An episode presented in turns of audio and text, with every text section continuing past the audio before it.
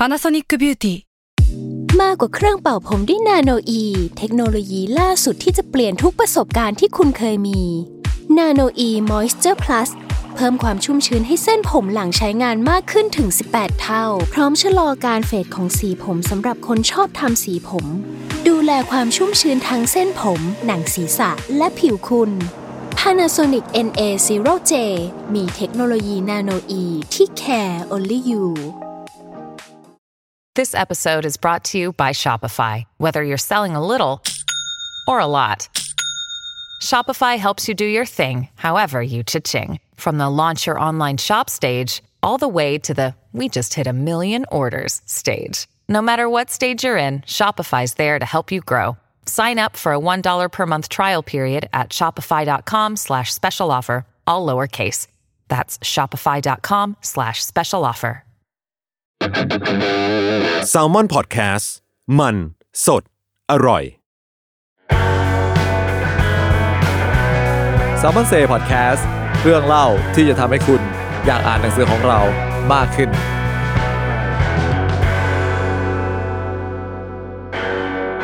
สวัสดีครับ ก็กลับมาพบกันในรายการ s ซ l m o n Say Podcast กับผมไม้จิราชนะชัยกันอีกเช่นเคยนะครับ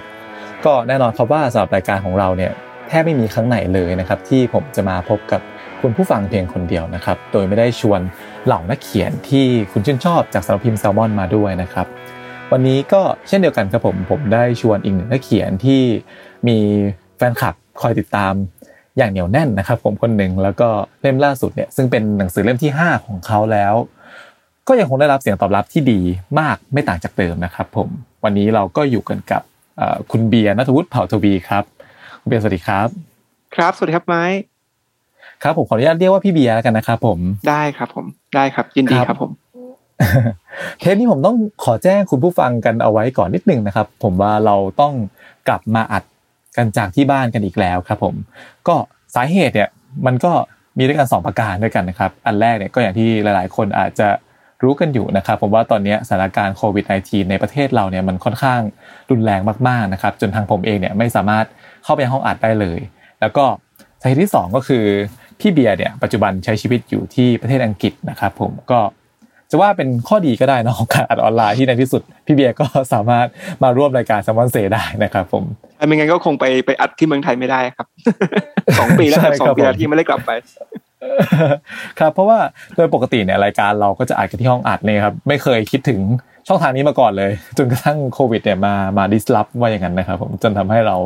เริ่มมีการอัดออนไลน์ ก็เริ่มคิดถึงพี่เบียร์ขึ้นมาว่าเออน่าจะชวนมาคุยได้นะครับผม ตอนนี้พี่เบียร์เป็นอย่างไรบ้างครับ อยู่ที่อังกฤษก็สบายดี แล้วก็กลับมาใช้ชีวิตเหมือนโควิด แล้วหรือยังครับ รู้สึกว่าตอนนี้พี่จะโชคดีกว่าคนที่เมืองไทยเยอะนะครับ ก็ต้องบอกว่าที่อังกฤษตอนนี้ดีดีมากๆ เพราะว่าเพราะว่าเราเราเปิดเมืองแล้ว ตั้งแต่วันที่สิบเก้ากรกฎาเหมือนกับเป็นปกติเลย แต่ก็พี่ก็ยังติดตามข่าวที่เมืองไทยอยู่ก็เป็นห่วงเพื่อนๆที่เมืองไทยนะครับ ว่ามันจะเป็นออกมาจะออกมาเป็นหน้าตายเป็นยังไง ครับ คือถ้าใครได้ดูฟุตบอลยูโร 2020 ที่จัดปีนี้นะครับผมก็คงจะเห็นเนาะว่าที่อังกฤษเนี่ย เปิดให้คนมานั่งเต็มเบมบี้เลย ก็คือว่าค่อนข้างจะให้ประชาชนทั่วไปเนี่ยกลับมาใช้ชีวิตได้ประมาณหนึ่งแล้วใช่ไหมครับพี่เบียร์ใช่ครับ ก็เสียดายที่อังกฤษไม่ชนะ แต่แต่ก็ยังก็ยังก็แต่ก็ดีเหมือนกันที่อังกฤษไม่ชนะ เพราะไม่งั้นเอ่อคงมีการแพร่เชื้อเยอะกว่านี้และอาจจะมีโรคเก่าอีกเปล่าก็ไม่รู้ แต่แต่แต่เพราะว่าแพ้แต่ตอนนี้คือถือว่าดีมากๆครับ คือผมออกไปข้างนอกเนี่ยออกไปกับภรรยาอย่างอย่างวันนี้ออกไปข้างนอก คนก็เดินไม่มีใครใส่หน้ากากกันแล้ว ก็เดินกันปกติ อืม ร้านคงร้านค้าก็เปิดทุกอย่างนะครับ ครับครับผมก็เรียกได้ว่าเกือบเกือบจะกลับมาเหมือนช่วงก่อนโควิดแล้วนะ ครับใช่ครับผมในขณะที่ของประเทศเราก็ยังไม่แน่ใจว่าจะเห็นภาพแบบนี้อีกเมื่อไหร่เหมือนกันนะครับ ครับก็น่าสงสารเหมือนกันเพราะว่าเห็นว่าที่จริงเมืองไทยดีมากๆนะปีที่แล้วผมยังจำได้เอชาเมืองไทยมาก แต่เหมือนกับมันกลับตาลปัดไปได้ยังไงไม่รู้ครับ ก็หวังว่าเราจะได้ฟื้นกลับมาไวๆเหมือนกับที่ประเทศอังกฤษเหมือนกันนะครับผม ทีเนี้ยหลายๆ คนก็อาจจะสงสัยว่า ทำไมพี่เบียร์ถึงไปอยู่ที่อังกฤษนะครับ ก็คิดว่าหลาย ๆ คนเนี่ยที่ตามผลงานของพี่เบียร์อยู่แล้วก็คงจะทราบว่าพี่เบียร์เนี่ยมีอาชีพหลักเป็นอาจารย์เป็นศาสตราจารย์เนาะด้านเศรษฐศาสตร์พฤติกรรมอยู่ที่มหาวิทยาลัยวอร์วิกใช่ไหมครับพี่เบียร์แล้วก็ใช่ครับ แต่หลายคนเนี่ยผมก็คิดว่ายังไม่ค่อยแน่ใจหรือว่ายังไม่ค่อยรู้แบบ exactly อะครับผมว่าอาจารย์ศาสตราจารย์ด้านเศรษฐศาสตร์พฤติกรรมเนี่ยหรือว่าการเป็นนักเศรษฐศาสตร์เศรษฐศาสตร์พฤติกรรมเนี่ย มันคืออะไร พี่เบียร์พอจะเล่าให้พวกเราฟังคร่าวๆได้ไหมครับ ได้ครับผมก็หวังว่าทุกท่านคงจะพอเข้าใจอาชีพอาจารย์ก่อนแล้วกันนะครับว่าอาจารย์คือเป็นอาชีคพรับที่มีทั้งสอนทั้งทำวิจัยอะนะครับ แต่คือของผมมาทางสายของเศรษฐศาสตร์พฤติกรรมกับเศรษฐศาสตร์ความสุขนะครับ ซึ่งครับมันก็เป็นงานที่ผมทำวิจัยมาแล้วเกือบก็ยี่สิบปีแล้วนะครับ แต่ตอนแรกเนี่ยคือผมเริ่มเป็นเป็นนักเศรษฐศาสตร์ธรรมดาก่อนคือผมเรียนจบเศรษฐศาสตร์มาที่ที่อังกฤษ ตั้งแต่ปริญญาตรีโทแล้วก็เอกนะครับ คือตอนเอกเนี่ยคือผมมาทำงานวิจัยเกี่ยวกับเศรษฐศาสตร์ความสุขเป็นหลักอ่าเศรษฐศาสตร์ความสุขพูดง่ายคือว่าเราเราเอาข้อมูลความสุขของคนมาดูนะครับ แล้วก็มามาทำการทดลองมาทำการเทสว่าไอ้ไอ้ที่เราคิดว่าไอ้หลักการต่างๆ นานาที่เศรษฐศาสตร์กระแสหลักตั้งมาเกี่ยวกับมนุษย์เราเนี่ย มันจริงหรือเปล่า เช่น เงินมันทำให้คนมีความสุขจริงๆไหม แล้วคนเรามีเหตุมีผลในการเลือกในสิ่งที่ทำให้ตัวเองมีความสุขจริงๆหรือเปล่านะครับ ซึ่งตอนแรกๆพอพี่ได้ทำงานวิจัยพวกนี้เนี่ยเราก็จะพบว่าเอ้ยมันไม่ใช่เลย ตามที่เราคาดการณ์กัน ยกตัวอย่างง่าย ๆ คือว่าเอ่อนักเศรษฐศาสตร์มักจะคิดว่ายิ่งเรามีเงินเยอะเราก็จะมีความสุขมากยิ่งขึ้นแล้วมันก็จะเยอะขึ้นเรื่อยๆมันก็จะเพิ่มขึ้นเรื่อยๆ ไม่มีวันจบ อาจจะมีลดน้อยบ้างในการเพิ่มนะครับ แต่ไม่มีวันจบครับ แต่แต่สิ่งที่เราเจอคือว่า เอ่อเอ่อเงินทำให้เรามีความสุขได้ ก็ต่อเมื่อเอ่อถ้าเรารวยขึ้นแล้วคนอื่นเขาไม่ได้รวยขึ้นมากกว่าเราหรือเท่ากับเรานะครับ อันนี้เป็นตัวอย่างง่ายๆเลยเพราะคนเราแคร์มากว่าคนอื่นมีเงินเดือนเยอะมากน้อยขนาดไหนอืมเพราะฉะนั้นไอ้เม็ดเงินเนี่ยมันไม่ได้สำคัญมากเท่ากับว่าเรามีมากกว่าคนอื่นหรือเปล่าครับจากเศรษฐศาสตร์ความสุขเนี่ยมันก็มาถึงตรงเศรษฐศาสตร์พฤติกรรม ตรงที่ว่าถ้าสิ่งที่เราเลือกแล้วมันไม่ได้ทำให้เรามีความสุขอย่างที่เราคิดในตอนนั้น มันมีเหตุผลอะไรบ้างที่ทำให้คนตัดสินใจ อย่างนู้นอย่างนี้ที่มันไม่อาจจะไม่ดีต่อตัวเอง หรืออาจจะไม่ดีต่อเอ่อส่วนรวมนะครับครับ เราก็เลยเศรษฐศาสตร์พฤติกรรมง่าย ๆ เลยก็คือว่าเราเอาพยพยายามเอาทฤษฎีทางด้านจิตวิทยาเข้ามาช่วยในการอธิบาย พฤติกรรมมนุษย์ต่างๆนานาว่าจริงๆแล้วเนี่ยอืมครับมนุษย์ไม่ได้มีเหตุมีผลขนาดนั้น เราใช้อารมณ์ เราใช้เหมือนกับความเขาเรียกว่าเอ่อ heuristic นะครับภาษาอังกฤษ คือว่าเราอาจจะไม่เรียก mental shortcut เอ่อเราคิดทางลัดตลอดอย่างเงี้ยก็เลยเป็นการศึกษาว่าเอ่อในเชิงของพฤติกรรม ในเชิงของความสุขทำไมคนถึงออกมาเป็นอย่างนั้นอะอันนี้คือโดยรวมนะครับนะคือพี่ครัก็บทำวิจัยในเรื่องพวกนี้ แล้วก็สอนในเรื่องพวกนี้ที่วอร์ครับผมอืมครับผม ก็เรียกได้ว่าคือเริ่มต้นจากการสนใจเรื่องเกี่ยวกับเศรษฐศาสตร์ความสุขก่อนใช่ไหมครับ ก่อนที่จะใช่ครับต่อยอด มาดูเรื่องของพฤติกรรมมนุษย์ด้านอื่นๆครับ ใช่ครับทีนี้ความแตกต่างของนักเศรษฐศาสตร์ทั่วไปเนี่ยกับนักเศรษฐศาสตร์พฤติกรรมเนี่ยนอกจากเรื่องของก็ของการที่ว่าเอาหลักจิตวิทยาเนี่ยมาใช้ผสมไปด้วยแล้วเนี่ยมีเรื่องอื่นอีกไหมครับพี่เบียร์ที่ค่อนข้างแตกต่างกันอย่างชัดเจน คือจริง ๆ แล้วเนี่ยคือเอ่อเศรษฐศาสตร์พฤติกรรมคือโดยหลักแล้วนะครับ คือเราเอาหลักของจิตวิทยาต่างๆนานามาอธิบาย ว่าครับคนเราในการ เช่นเลือกจะจะเลือกทำงานสักที่หนึ่งหรือเลือกจะเอ่อจะซื้อบ้านหรือซื้อหุ้นอะไรอย่างเงี้ยครับ คือเขาตัดสินใจครับถูกต้องไหมนะครับ แต่แต่ถ้าเกิดเราจะมาเจาะดูจริง ๆ เนี่ยคือข้อแตกต่างจริง ๆ คือว่าเศรษฐศาสตร์กระแสหลัก มันมีข้อสมมติฐานเกี่ยวกับมนุษย์ว่ามนุษย์เนี่ยจะต้องเป็นคนที่มีเหตุมีผลนะคครัรับบก่อนที่จะตัดสินใจเนี่ย เราจะไตร่ตรอง เรียบร้อยก่อน เราจะมองไปข้างหน้าเราแบบว่าเขาเรียกว่า perfect foresight นะครับคือว่าเรามองไปข้างหน้าเราจะเห็นหมดเลยว่า ถ้าเราเลือกอันนี้ มันออกมาอย่างนี้ ถ้าเราเลือกนี้จะออกมาอย่างนี้ เพราะฉะนั้นเนี่ยอืมครับเอ่อในเศรษฐศาสตร์กระแสหลักคือว่าไม่ว่าในการตัดสินใจอะไรก็ตาม เกี่ยวกับตัวเอง เกี่ยวกับเอิ่มคนในองค์กร เกี่ยวกับเอิ่มไม่ว่าจะเป็นนโยบายต่างประเทศก็ตามเนี่ยไม่ว่าเราจะตัดสินใจอะไรออกมาเนี่ย ข้อสมมุติฐานจริง ๆ คือว่ามันเป็นการตัดสินใจที่ดีที่สุดแล้ว เพราะว่าอืมมันเป็นการตัดสินใจที่มาจากเหตุและผล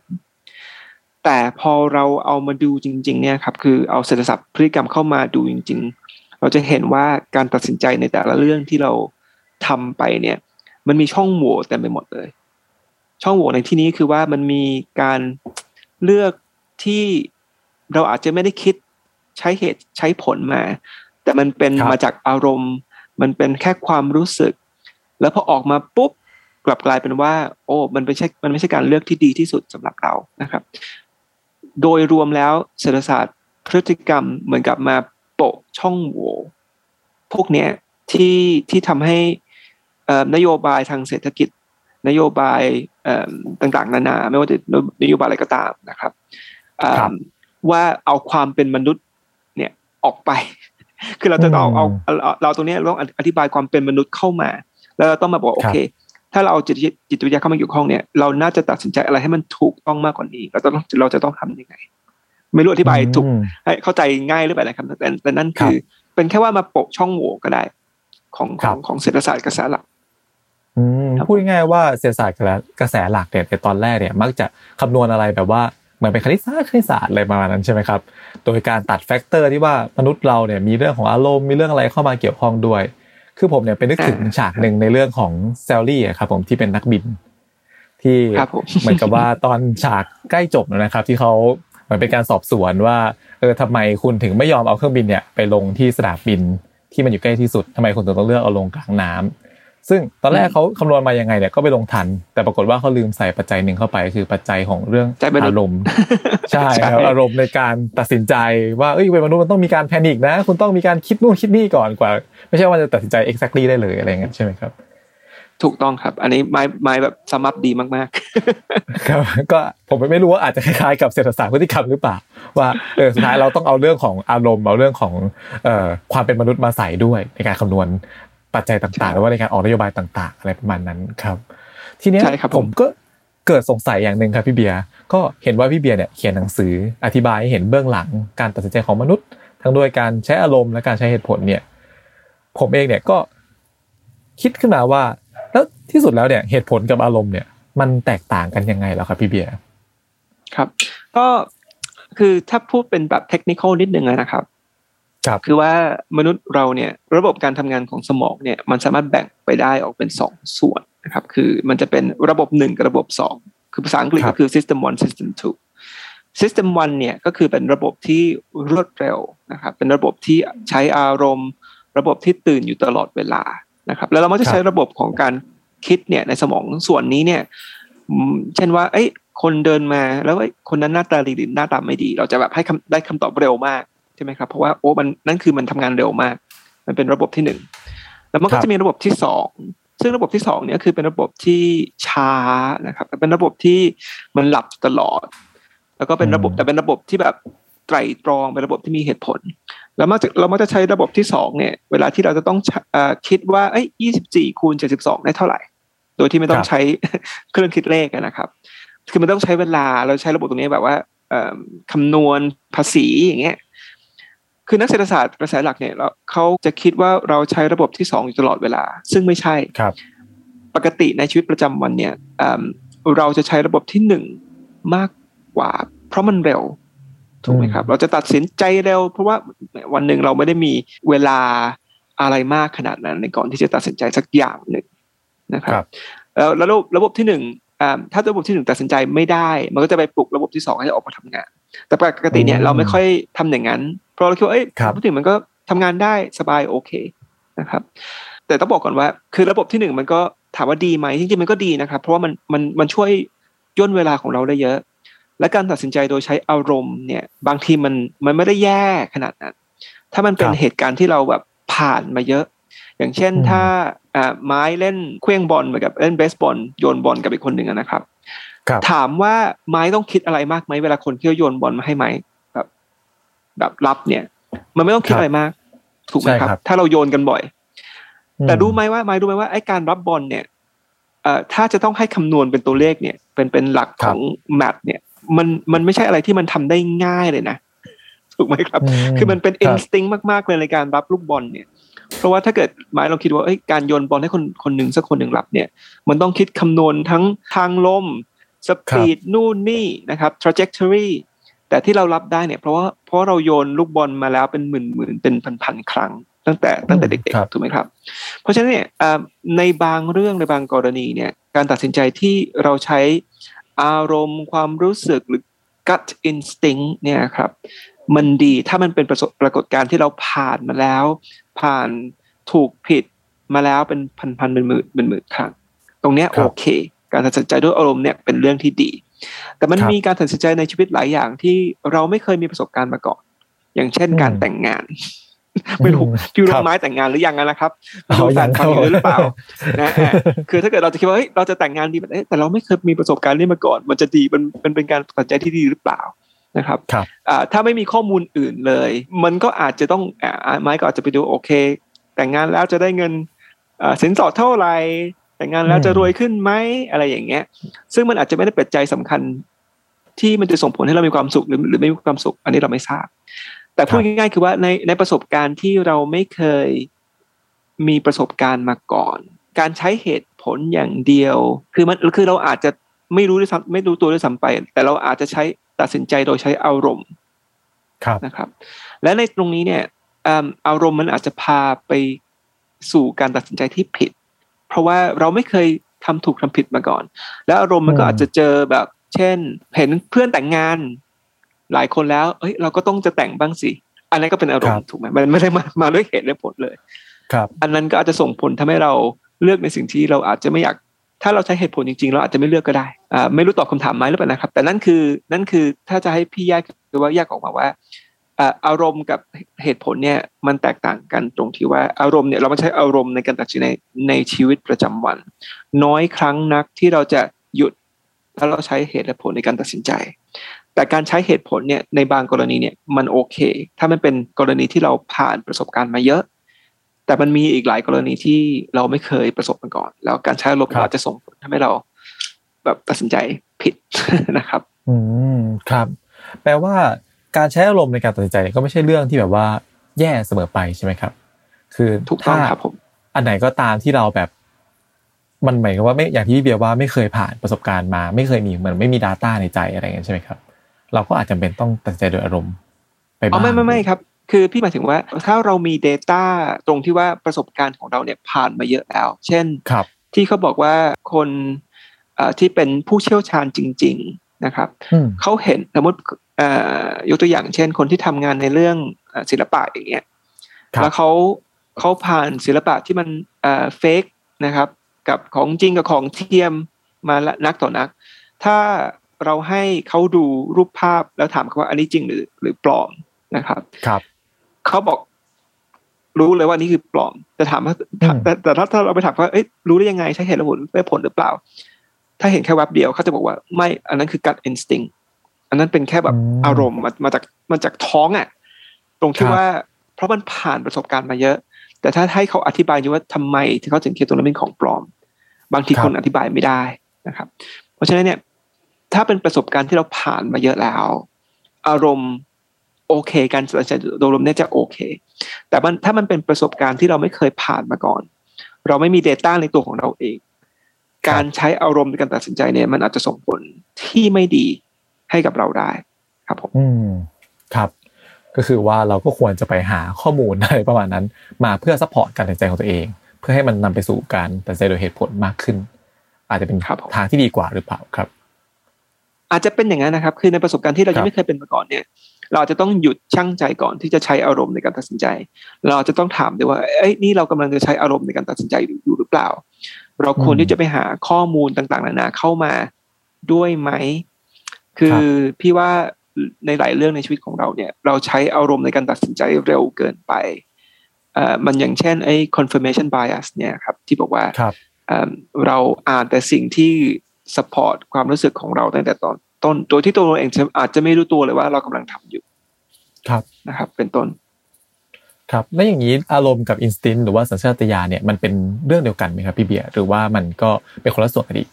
มันจัดว่าเป็นอยู่ในกลุ่มเดียวกันของก็คือเป็นระบบการทำงานของระบบที่หนึ่งนะครับครับระบบเอ่อ system one ที่มันรวดเร็ว ครับผมอืมอืมครับผมก็แปลว่าบางครั้งเนี่ยที่เราทำอะไรไปโดยสัญชาตญาณเนี่ยมันก็เป็นเหมือนส่วนหนึ่งของการตัดสินใจโดยอารมณ์เหมือนกัน การทำงานของมันก็เลยควรจะต้องทำงานควบคู่กันไป เพราะว่าบางครั้งถ้าเราจะไปใช้เหตุผลตลอดเนี่ย ยกตัวอย่างง่ายๆว่าข้ามถนนเรามีรถมาอย่างเงี้ยมัวแต่ไปนั่งประมวลว่าอ่ารถมาความเร็วเท่านี้ เราควรจะใช้วิธีไหนในการหลบแทนที่จะหลบแบบตรงๆไปเลย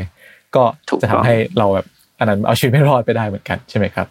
ก็ครับผมสำหรับใครก็ตามนะครับบางทีอาจจะฟังกันอยู่ แล้วก็รู้สึกว่าเอ้ย อาจจะชอบเบรมตัวเองหรือว่าเบรมในอ่าความสัมพันธ์นะครับผมว่าอย่าใช้อารมณ์กันในการตัดสินใจมากเกินไปเนี่ย บางทีเนี่ยก็บางอย่างเนี่ยมันก็เลี่ยงไม่ได้เนาะเราเป็นมนุษย์ใช่ไหมครับ มันคงจะมีเข้ามาปะปนกันบ้าง ครับใช่ครับทีนี้ในเรื่องของไอ้ตัวพฤติกรรมมนุษย์นะครับพี่เบียร์นอกจากเรื่องของการใช้เหตุผลแล้วก็อารมณ์แล้วเนี่ย มีสิ่งไหนไหมครับ ผมที่คิดว่ามีส่วนสำคัญในการเอ่อใช้ชีวิตของมนุษย์เอิ่มหมายความว่ายังไงครับ คือหมายถึงว่านอกจากอารมณ์และเหตุผลนั่นแหละครับ ในการใช่ครับตัดสินใจเป็นว่าใช่ครับ เราควรจะมีอันอื่นๆอีกไหมมาใช้ในร่วมในการตัดสินใจ อะไรทำอะไรสักอย่างหนึ่ง คือปกติคือมันจะมาอยู่แค่สองตัวเนี่ยนะครับ คือมันจะมันจะอารมณ์หรือเหตุเอ่อเหตุผลที่จะเป็นตัวเหมือนกับเป็นตัวไกด์ว่าเราจะตัดสินใจยังไง แต่นี่คือมันเป็นคล้ายๆเป็นอัตโนมัติมากกว่าแบบมันมันอัตโนมัติที่ว่าเอ่อการตัดสินใจคือเราอาจจะไม่คิดด้วยซ้ำไปว่านี่เรากำลังใช้อารมณ์อยู่หรือเรากำลังใช้เหตุผลอยู่ครับนะครับ คือถ้าถ้าถ้าในเชิงของที่พี่เข้าใจเนี่ย อันเนี้ยสองตัวเนี้ยเป็นเป็นตัวที่ drive สำคัญ ของครับการตัดสินใจของมนุษย์ แต่ถ้าจะพูดถึงปัจจัยอื่นๆ มันก็มีนะครับ อย่างเช่น ปัจจัยเกี่ยวกับเอิ่ม identity ของตัวเราเองนะครับ ว่าอืมครับเอ่อถ้าเราเลือกอันนี้มันคล้องจองกับ identity ของเราเอ่ออยากจะยกตัวอย่าง เช่นเอ่อถ้าอะถ้าสมมุติเราอะเชียร์ลิเวอร์พูลครับนะครับ แล้วลิเวอร์พูลเราเป็น identity identity ของเราที่เราเชียร์ลิเวอร์พูลเนี่ยสมมติลิเวอร์พูลเตะกับอาร์เซนอลแล้วมีคนบอกว่า เอ้ย ถ้าคุณอยากจะ bet ไหม bet เหมือนกับว่า พนันว่าอ่าให้อาร์เซนอลชนะ คุณจะทำไหมคนส่วนใหญ่ไม่ทำนะครับ เพราะนั่นคือมันเหมือนกับว่าเราไปทรยศกับ identity ของเรา ทั้งทั้งที่จริงแล้วเนี่ยเอิ่มพี่อย่างเช่นเนี่ยพี่เชียร์อังกฤษใช่ไหมครับในบอลยูโรครัเนี่บยทุกครั้งทุกครั้งที่อังกฤษเล่นพี่จะลงเงินให้กับอีกทีมชนะตลอดอืมเพราะพี่ครับรู้ว่าอ่า ถ้าอังกฤษชนะเนี่ยโอเค ไม่ว่าเสียเงินแต่ละแต่โอเค อังกฤษชนะ แต่ถ้าอังกฤษแพ้เนี่ยอย่างน้อยพี่มีเงินยอมใจจากอีกทีมหนึ่งอีกทีมหนึ่งครับชนะนั่นคือการตัดสินใจที่โดยใช้พฤติกรรมศาสตร์เข้ามาช่วยในการตัดสินใจนะครับ เพื่อว่าครับแต่ถ้าเกิดเราปล่อยให้ปล่อยให้ตาม identity ของเราเนี่ย เราอาจจะเสียใจเบิ้ลสองเวลาที่อังกฤษแพ้อืมตอนนี้อังกฤษแพ้อิตาลีอย่างเงี้ย ครับเป็นต้นครับอะไรประมาณนั้นแหละครับ ไม่รู้ใช่หรือเปล่าแต่แต่ที่จริงมันก็ย้อนกลับมาตรงอารมณ์อีกแหละจริงๆครับไม่ว่าจะพูดอะไรมันก็จะย้อนกลับมาที่อารมณ์ความรู้สึกอืมแล้วก็การมีเหตุมีผลนะครับ ครับ จริงๆเป็นวิธีน่าสนใจมากเลยนะครับ ผมน่าน่าเก็บไปใช้เหมือนกัน ถ้าประเทศไทยมีการพนันถูกกฎหมายนะครับ หรือว่าครับผมการเล่นอะไรที่ถูกกฎหมายนะครับ ผมก็อันหนึงที่จริงเรารักอยู่มันแล้วไม่ใช่พนันเรานะครับเชียร์แล้วเออใช่ครับมันไม่ใช่การพนันคือพี่ไปดูว่าพี่มันเป็นเหมือนกับ ซื้อประกันมากกว่าครับบอกพอพูดอย่างนี้ก็ดูโอเคเลยครับ ทีนี้พี่เบียร์เนี่ยพอเห็นคุยกันเรื่องแบบพฤติกรรมมาศาสตร์ไปเยอะเนี่ยก็สนุกมากเลยนะครับ ผมแล้วพี่เบียร์เริ่มมาสนใจศาสตร์พวกนี้ตั้งแต่เมื่อไหร่นะครับ ก็ตอนที่เรียนปริญญาเอกนะครับ คือตอนแรกพี่สนใจเรื่องเศรษฐศาสตร์ความสุขก่อน แล้วก็พอเราเห็นไปเรื่อยๆว่า ข้อสมมุติฐานหลายอย่างในเศรษฐศาสตร์กระแสหลักเนี่ย มันค่อนข้างที่จะแบบยังไงอะไม่ยืดหยุ่นแล้วก็ครับมันเป็นข้อสมมติฐานเกี่ยวกับมนุษย์ที่เขาคิดว่ามนุษย์รอบคอบมากๆไตรตรองมากๆ ไม่ว่าจะตัดสินใจอะไรไม่เคยเสียใจหรือเสียดายเลยอย่างเงี้ยพี่รู้สึกว่ามันไม่ใช่อะ มันมันไม่น่าจะเป็นความจริงนั่นแหละครับ ตอนที่ตอนนั้นก็เลยเริ่มสนใจ แล้วก็พอมาอ่านหนังสือเยอะๆเออหนังสือแรกๆที่อ่านคือของแดนอาริอาลีที่เขาเขียน เขียน predictably irrational ครับ ตอนที่เขาเล่มครับเขาออกมาใหม่ๆ ก็เริ่มชอบ แล้วก็เริ่มทำงานวิจัยออกมาตรงนี้นะครับผม อืมครับผม ทีนี้เนี่ย เข้าใจว่าพี่เบียร์เป็นหนึ่งคนที่ย้ายประเทศ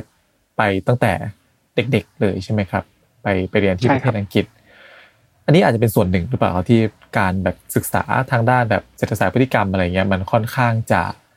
ไปได้ไกลกว่าอยู่ที่ประเทศไทยเรา คือผมไม่แน่ใจว่าในประเทศไทยเนี่ยศาสตร์ด้านนี้เนี่ยมีมีที่ไหนที่เขาเริ่มเริ่มเอามาทำหรือว่าเริ่มเริ่มแบบเอามาสอนบ้างหรือยังครับ ครับก็ก็คิดว่าน่าจะใช่นะครับ คือตอนคือตอนที่พี่เริ่มตอนแรกๆเนี่ย คือก็เกือบยี่สิบปีที่แล้วอืมเอ่อที่ตอนนั้นก็มันก็เพิ่งเริ่มใหม่ ๆ ไม่นานเหมือนกันก็โชคดีที่ครัแบบบว่าเราแบบคือไม่ไม่ได้ช้าไปกว่าตอนที่เขามีจริงๆเพราะจริงๆศาสตร์มันเพิ่งเริ่มจริง ๆ เมื่อปี 90 ประมาณครับนั้นนะครับ คือพี่อาจจะแบบสิบอืมปีสิบกว่าปีหลังจากนั้น แต่ที่เมืองไทยนี่พูดตามตรงตอนตอนที่พี่เริ่มเขียนคอลัมน์ให้กับไทยพับลิก้าแรกๆรู้สึกตอนนั้นปีสองพันสิบสี่พี่เป็นคนแรก ๆ เลยที่เขียนถึงเศรษฐศาสตร์พฤติกรรมครับนะครับ ก็อาจจะพูด อาจจะพูดเข้าข้างตัวเองนิดนึงแต่คิดว่าถ้าตอนนั้นเราไม่ได้เขียนถึงพวกนี้เยอะ ๆ เราอาจจะไม่ได้พูดถึงเศรษฐศาสตร์พฤติกรรม เร็วที่เมืองไทยขนาดนี้ก็ได้อืมอะอันแต่อันนี้ฟังดูมันก็เหมือนกับเข้าข้างตัวเองเยอะเหมือนกันนะแต่คือแต่ก็คือคิดว่าอย่างน้อยคือเหมือนกับว่าพี่รู้สึกว่าตัวเองมี contribution ให้กับเอาศาสตร์เนี่ยเข้าไปในแบบสื่อเยอะๆครับที่เมืองไทย แล้วก็รู้สึกยินดี ตรงที่ว่าตอนนี้เริ่มมีคนที่ให้ความสนใจในเรื่องนี้เยอะนะครับอืมครับก็คิดว่าในเมืองไทยก็น่าจะมีคนเริ่มทำเยอะแล้วล่ะ แต่ครับจะถามว่ามีสอนมีอะไรไหมก็อาจจะมีไม่กี่ที่ครับในในขณะนี้ ก็หวังหวังอืมให้มันมีเยอะขึ้นมากกว่านี้ ครับ ทีนี้เนี่ย หากอยากอยากจะสนใจหรือว่าใครที่สนใจจะไปศึกษาต่อหรือว่าทำงานต่อทางด้านเศรษฐศาสตร์พฤติกรรมเนี่ย มันต้องเริ่มต้นที่ยังไงดีครับพี่เบียร์คือในในเมื่อตอนนี้มันเป็นศาสตร์ที่แบบแข็งแรงมากขึ้นกว่าสมัยที่พี่เบียร์เริ่มต้นแรกครับก็ก็ถ้าใครสามารถมี คือมีทุนมีหมายถึงทรัพยากรที่สามารถมาเรียนต่างประเทศได้ก็มีหลายที่มากๆนะครับ ในในทั่วโลกในตอนนี้ที่มีสอน ที่เมืองไทยตอนนี้รู้สึกที่จุฬาก็มีคอร์สแต่มันไม่ใช่คอร์สที่แบบเอ่อใหญ่มากอะนะครับ แล้วก็ครับที่มอขอนแก่นจะมีเอ่อแล้วก็จะมีเอิ่มสักสองสามที่ที่อื่นพี่ก็จำไม่ได้มีที่ไหนบ้างๆครับก็จะเริ่มตรงนั้นก่อนนะครับ คือมันต้องเริ่มมาจากเรียนก่อนละแล้วเอิ่ม หลังจากนั้นเนี่ย แต่แต่ก็ต้องบอกว่าตลาดเมืองไทย มันก็ยังคือมันยังยังต้อง catch up อีกเยอะ ถามว่าไอ้พฤติกรรมศาสตร์หรือเศรษฐศาสตร์พฤติกรรมเนี่ย ตลาดทั่วโลกเนี่ยครับเขาให้ความสำคัญไหมก็ต้องบอกให้ความสำคัญมากไม่ว่าจะเป็นองค์กรเอ่อเป็น private หรือ public นะครับ แต่เมืองไทยอาจจะต้องใช้เวลาอีก เพราะว่าคือคนอาจจะยังให้ความสนใจคือเด็กรุ่นใหม่เนี่ยให้ให้ความสนใจตรงนี้เยอะมาก เพราะว่าเขาเห็นว่านี่คือ เหมือนกับว่ามันอธิบายมันพฤติกรรมมนุษย์ได้จริงอืมๆแต่ครับในเชิงของบริษัทเนี่ย อาจจะต้องใช้เวลาอีกสักหน่อย ก่อนที่เขาจะเห็นคุณค่าของมัน ซึ่งถ้าเกิดจะเริ่มเรียนตอนตอนนี้จบออกมาก็น่าจะมีงานทำใช่ไหมครับครับ คือแปลว่า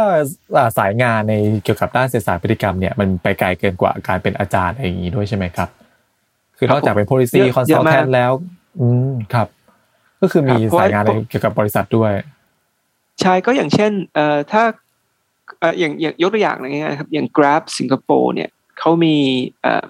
เอ่อเขาพยายามจะ recruit คนที่จบ behavioral science มาโดยมาโดยตรง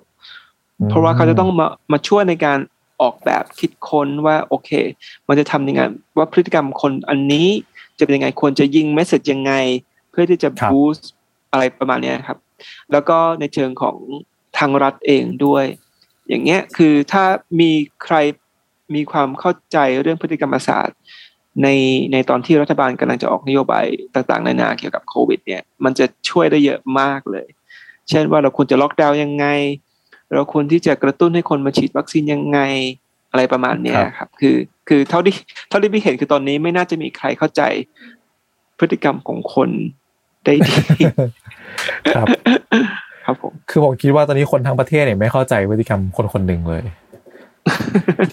ที่ที่ที่มากที่สุดนะครับ ก็ไม่รู้ว่าหลักเศรษฐศาสตร์พฤติกรรมเนี่ยพอจะอธิบาย อ่า personality ของคนคนนี้ได้แค่ไหนครับ แต่ว่าทีนี้ผมสนจะสงสัยเป็นการส่วนตัวครับพี่เบียร์ก็คือว่าตัวผมเองเนี่ยทำงานด้าน marketing แต่ว่าที่จริงเนี่ยไม่ได้เก่งเก่งเลขมากเท่าไหร่ครับผมก็คือพอคำนวณได้ทั่วไปเนี่ยการไปเรียนด้านเศรษฐศาสตร์พฤติกรรมอะไรแบบนี้ครับ หรือว่าอาจจะมีพวกแบบด้านเศรษฐศาสตร์การตลาดอย่างนี้ด้วยหรือเปล่านะครับ ผมก็ ไม่รู้ว่าต้องใช้พวกแบบวิชาการคำนวณเยอะมากน้อยแค่ไหนครับเอ่อมันก็แล้วแต่ที่นะครับ คือครับบางที่ก็อาจจะอาจจะต้องเอ่อถ้ามาเรียนโทอย่างเงี้ยมันก็อาจจะมีบ้างอย่างเช่นที่ Warwick เนี่ย มันก็จะมีปริญญาโททางด้านเอ่อ behavioral economics and science ซึ่งมันก็จะมีอยู่สองสายสายหนึ่งคือเป็นเอ่อของ economics ซึ่งก็ต้องมีเลขด้วยครับเอ่อนะครับ แล้วก็อีกอีกอันหนึ่งคือก็จะเป็นทางด้านวิทยาศาสตร์ คือแต่ทางนี้อืมคืออาจจะใช้เอ่อเดี๋ยวก่อนนะครับ ก็มันอาจจะไม่ต้องใช้ตัวเลขมากในอีกสายหนึ่งนะครับ คือมันจะเป็นทางด้านจิตวิทยามากกว่า ครับ ก็เป็นพวกเชิงชีววิทยาอะไรพวกนั้นมากกว่าแบบไปใช่ไหมครับใช่ ถ้าที่อื่นมันอย่างเช่นมันจะมี neuroscience ซึ่งอาจจะอาจจะแทบไม่ต้องใช้คำนวณเท่านะครับ เพื่อจะเป็นในการเข้าใจคอนเซปต์อะไรนี้มากกว่า ครับ คือคือมันแล้วแต่มันแล้วแต่ที่จริง ๆ ครับมาแต่คือ ถ้าเกิดมาสนใจคือมีโอกาสแน่ๆครับ ครับ อืมครับผมก็อันนี้ก็ถามเผื่อกับหลายๆ คนด้วยครับที่ว่าอาจจะเพิ่งเริ่มสนใจหรือว่าเคยติดตามหนังสือพี่เบียร์แล้วรู้สึกว่าศาสตร์นี้มันน่าเรียนจังอะไรเงี้ยนะครับ ผมเราก็เหมือนกับให้ข้อมูลเป็นคร่าวๆประมาณนี้ครับว่าถ้าสนใจจะไปเรียนต่อด้านเศรษฐศาสตร์พฤติกรรมเนี่ยในไทยนี่อาจจะยังไม่ค่อยกว้างขวางเท่าไหร่ แต่ว่าที่อังกฤษเนี่ยก็จะมีแน่ๆแหละวอลวิก ที่หนึ่งใช่ไหมครับผมแล้วก็อาจจะมีที่อื่นๆด้วยนะครับ ก็ลองอาจจะหาข้อมูลเพิ่มเติมกันดูได้นะครับ ก็ถือเป็นอีกศาสตร์หนึ่งที่ผมคิดว่าน่าจะกำลังมาแรงแล้วกันครับก็อย่างที่พี่เบียร์เล่าให้ฟังไปนะครับผมทั้งบริษัทเอกชน คือก่อนหน้านี้แหละแน่ๆแหละพวกภาครัฐเนี่ยก็คงจะมีการเป็นที่ปรึกษาทางนโยบายใช่ไหมครับรวมถึงพวกภาคการศึกษาก็มีเป็นอาจารย์อะไรอยู่แล้วแต่ว่าทีนี้เอกชนเนี่ยก็เริ่มมาดีคูดคนด้านนี้มากขึ้นเนี่ย ผมก็คิดว่ามันก็เป็นตลาดงานที่ก ว้างขึ้นเยอะเลย แล้วก็อาจจะสอดคล้องนะครับผมกับเทรนการย้ายประเทศที่หลาย ๆ คนเนี่ยก็เริ่มติดตามกันอย่างใกล้ชิดมากขึ้นนะครับ ผมก็เป็นอีกแนวทางหนึ่งเหมือนกันนะครับ ก็พอดแคสต์ในตอนนี้เดี๋ยวเราก็เหมือนกับเล่าไปให้ฟังคร่าวๆเนาะว่าตัวนักเศรษฐศาสตร์พฤติกรรมคืออะไร แล้วก็